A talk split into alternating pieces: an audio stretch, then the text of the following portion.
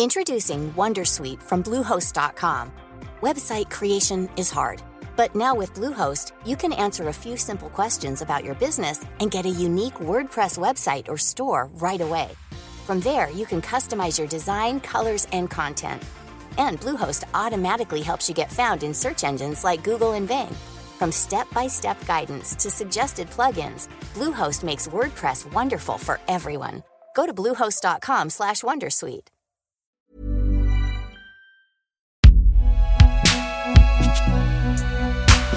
Fabriqué par Binge Audio.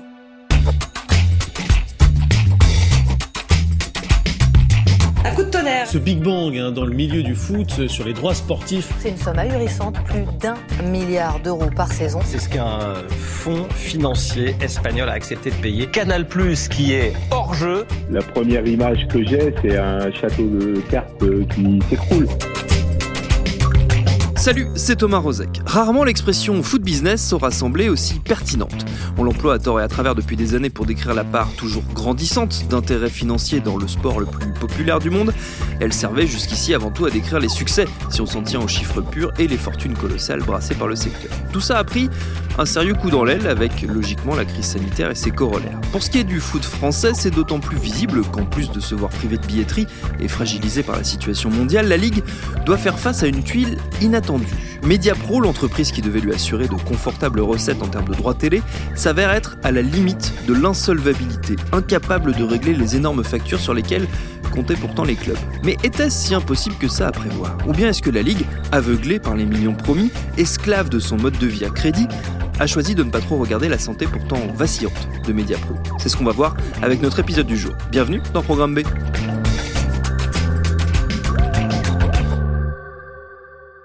Mediapro, ce nom vous est peut-être totalement étranger. Il est possible par contre que vous connaissiez celui de sa chaîne par abonnement, Téléfoot, qui a été lancée cette année et dont on va reparler puisqu'une grande partie de la stratégie de Mediapro reposait sur elle. Mais d'abord, j'ai demandé à notre invité, le journaliste Jamal Eni, qui a enquêté sur le sujet pour le magazine Capital, de nous réexpliquer d'où vient ce fameux Mediapro.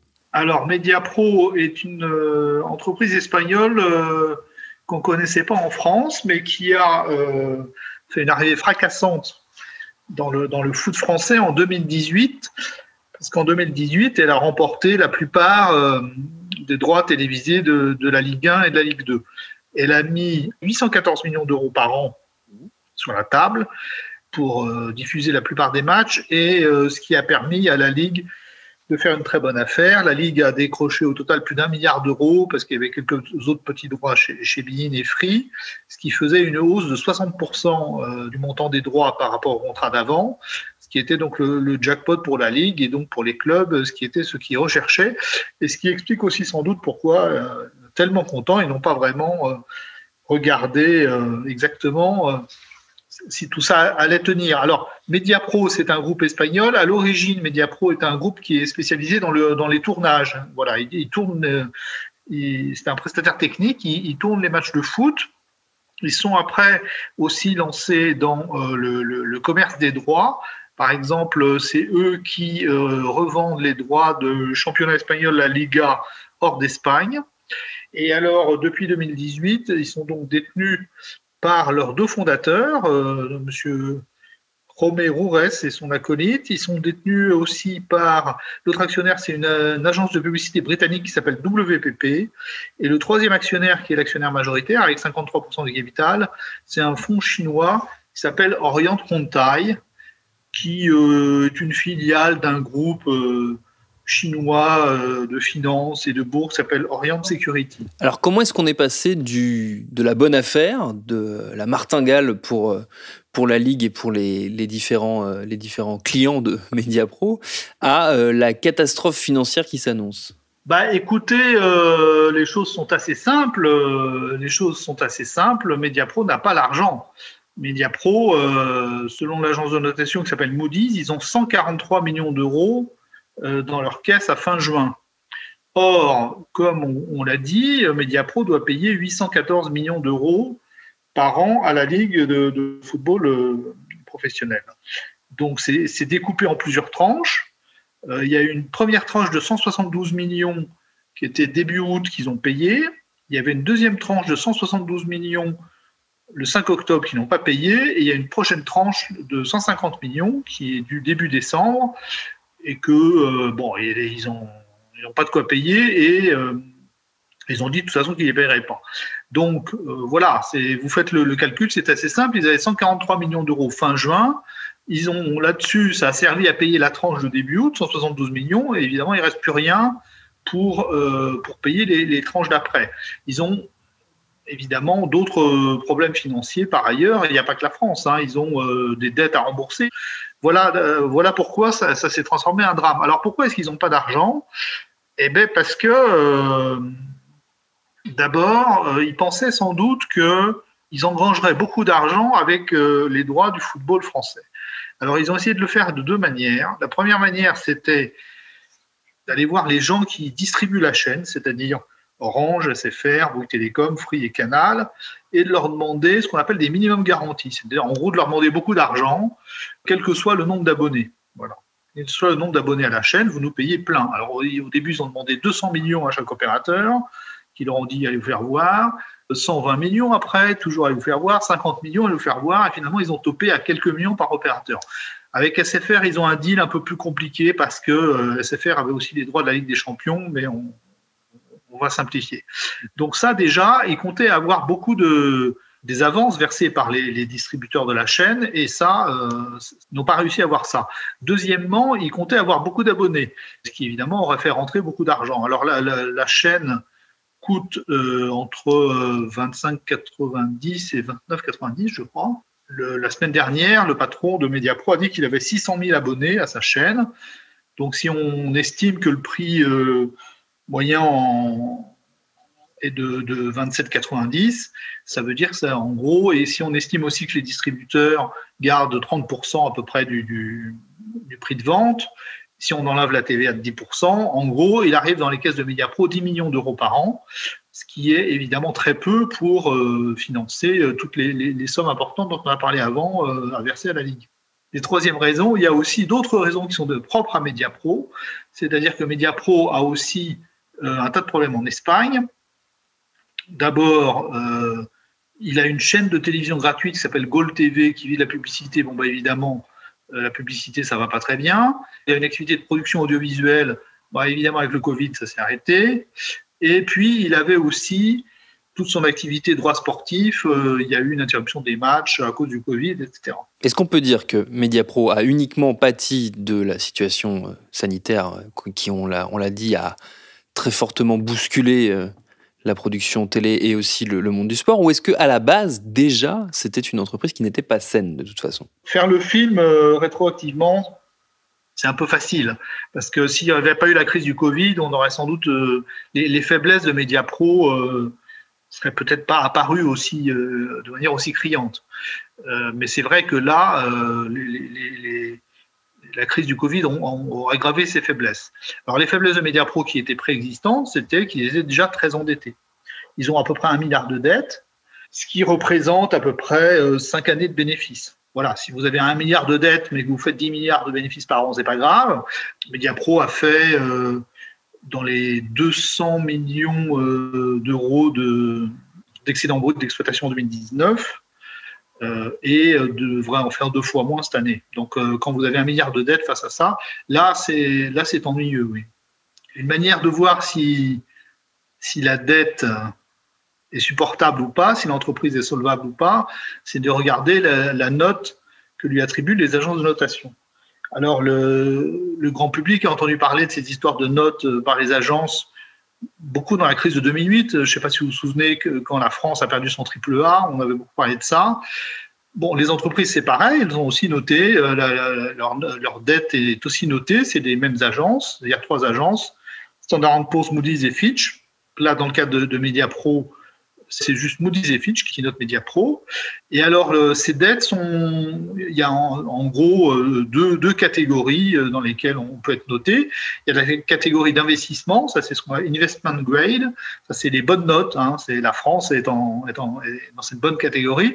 Et puis il y a la catégorie spéculative, en anglais, on appelle ça les junk bonds, c'est-à-dire les, la dette pourrie. Et puis, alors ça, c'est euh, ça, c'est les mauvaises notes. Et quand vous êtes tout en bas de la catégorie spéculative, vous êtes en, défaut de paiement. Alors évidemment, quand vous avez une bonne note, vous payez peu de taux d'intérêt, parce que les gens qui vous prêtent de l'argent sont sûrs de revoir leur argent. Et quand vous êtes en catégorie spéculative, vous payez des taux d'intérêt beaucoup plus élevés parce que les gens ne sont, pas, sont moins sûrs de, revoir leur argent. Alors, Mediapro, euh, à peu près, euh, il avait dans, les 800-900 millions d'euros de dette euh, il y a deux ans, là c'est monté à un milliard, et a toujours été classé en catégorie spéculative depuis, que, depuis 2018, que, depuis que sa dette est notée par les agences. Alors, en avril Moody's a déjà dégradé sa, sa dette de deux crans. Et là, Moody's a redégradé la semaine dernière sa note d'un cran. Et donc là, Mediapro n'est plus qu'à quatre crans au-dessus du, défaut de paiement.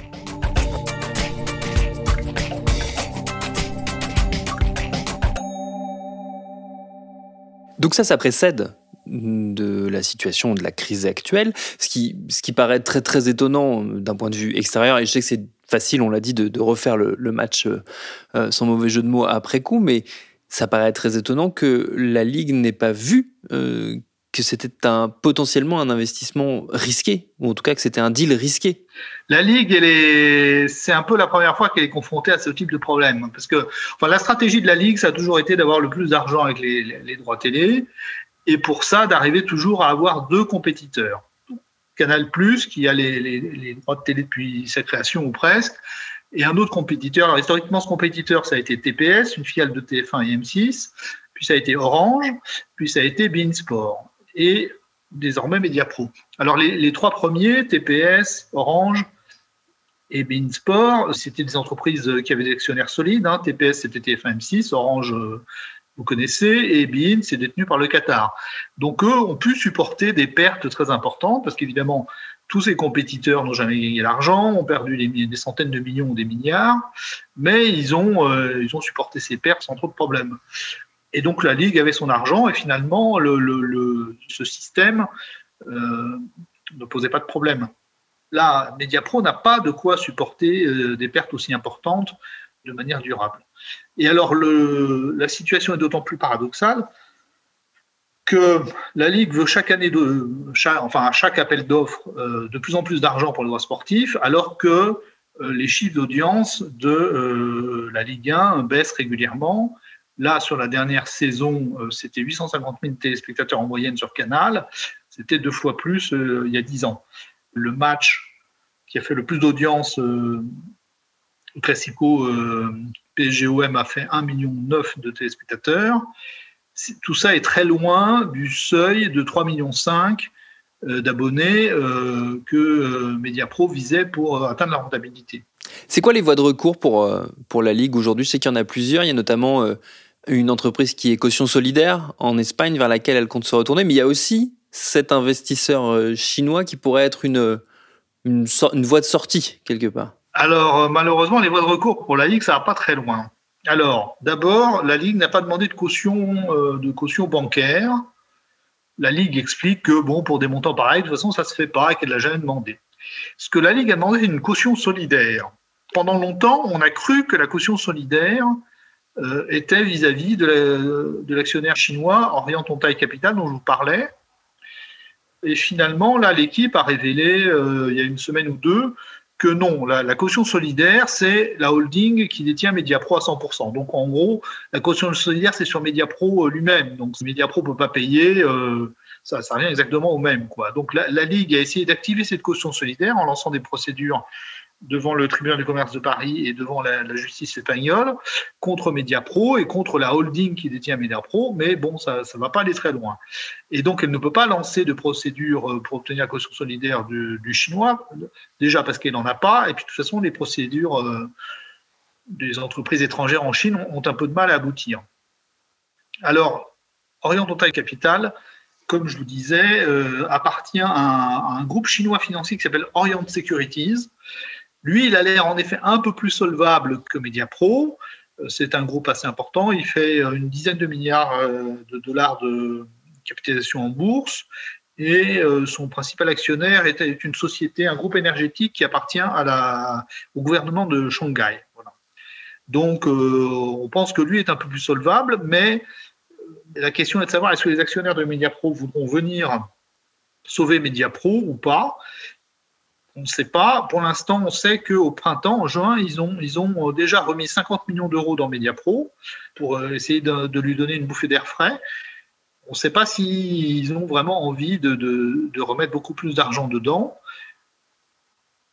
Vous avez compris que voilà, les, besoins financiers pour payer la Ligue sont quand même euh, extrêmement importants et euh, ça ferait beaucoup d'argent à remettre au pot. L'autre solution pour la Ligue est de euh, dénoncer le contrat. Et pour ça, il faut attendre un mois.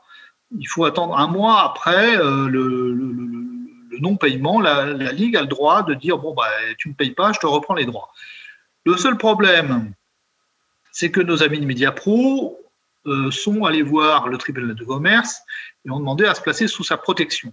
Ils ont engagé ce qu'on appelle une procédure de conciliation. Et ça, ça gèle ça gèle pas mal de choses euh, et ça gèle tout un tas de, d'actions que pouvait engager la Ligue contre Mediapro. C'est des procédures qui permettent, quand une euh, entreprise est dans une situation financière euh, difficile, qu'on lui donne un peu de temps pour se retourner. Voilà.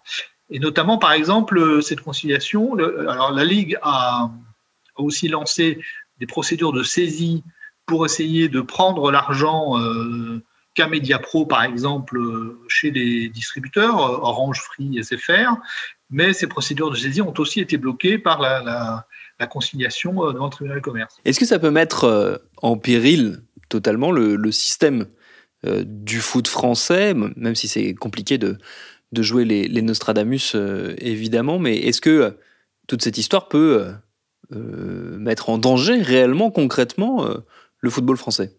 Bah, ce qui est sûr, c'est que les, clubs avaient bâti tout leur budget de cette année sur les droits vendus par la Ligue et notamment établaient sur les 814 millions que devait verser Mediapro.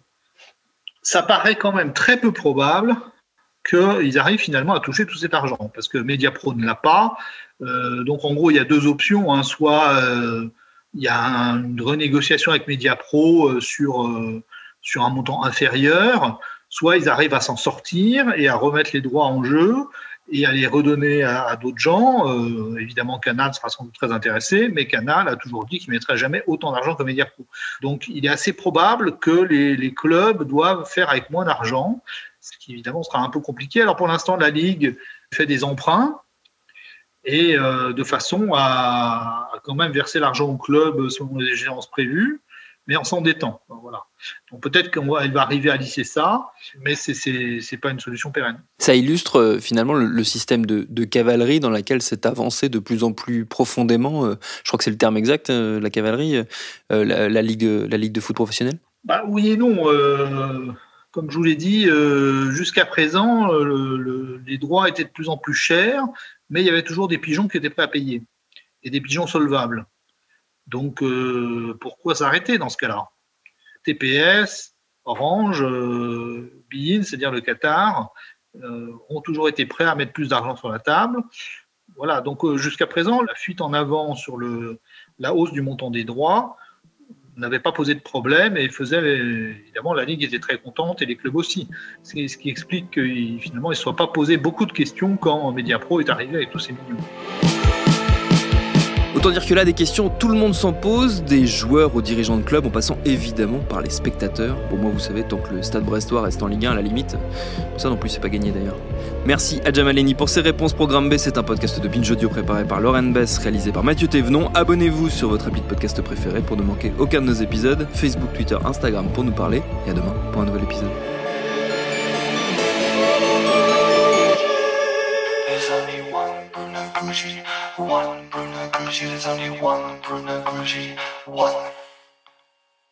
Salut, je m'appelle Camille Test, je suis journaliste et prof de yoga et j'anime Encore Heureux, un podcast sur la santé mentale. Deux fois par mois, on se pose des questions très simples, du genre comment on fait pour avoir un rapport apaisé à la nourriture, peut-on vraiment travailler et être heureux, ou encore pourquoi se réconcilier avec le sport. Avec mon équipe d'expertes et d'experts, on repose les bases, on décrypte les problèmes, on les replace dans un contexte global et surtout, on trouve des solutions. Car même si le monde va mal, on a le droit de vouloir être encore heureux. Encore heureux, C'est un podcast de Binge Audio, déjà disponible sur votre appli de podcast habituel.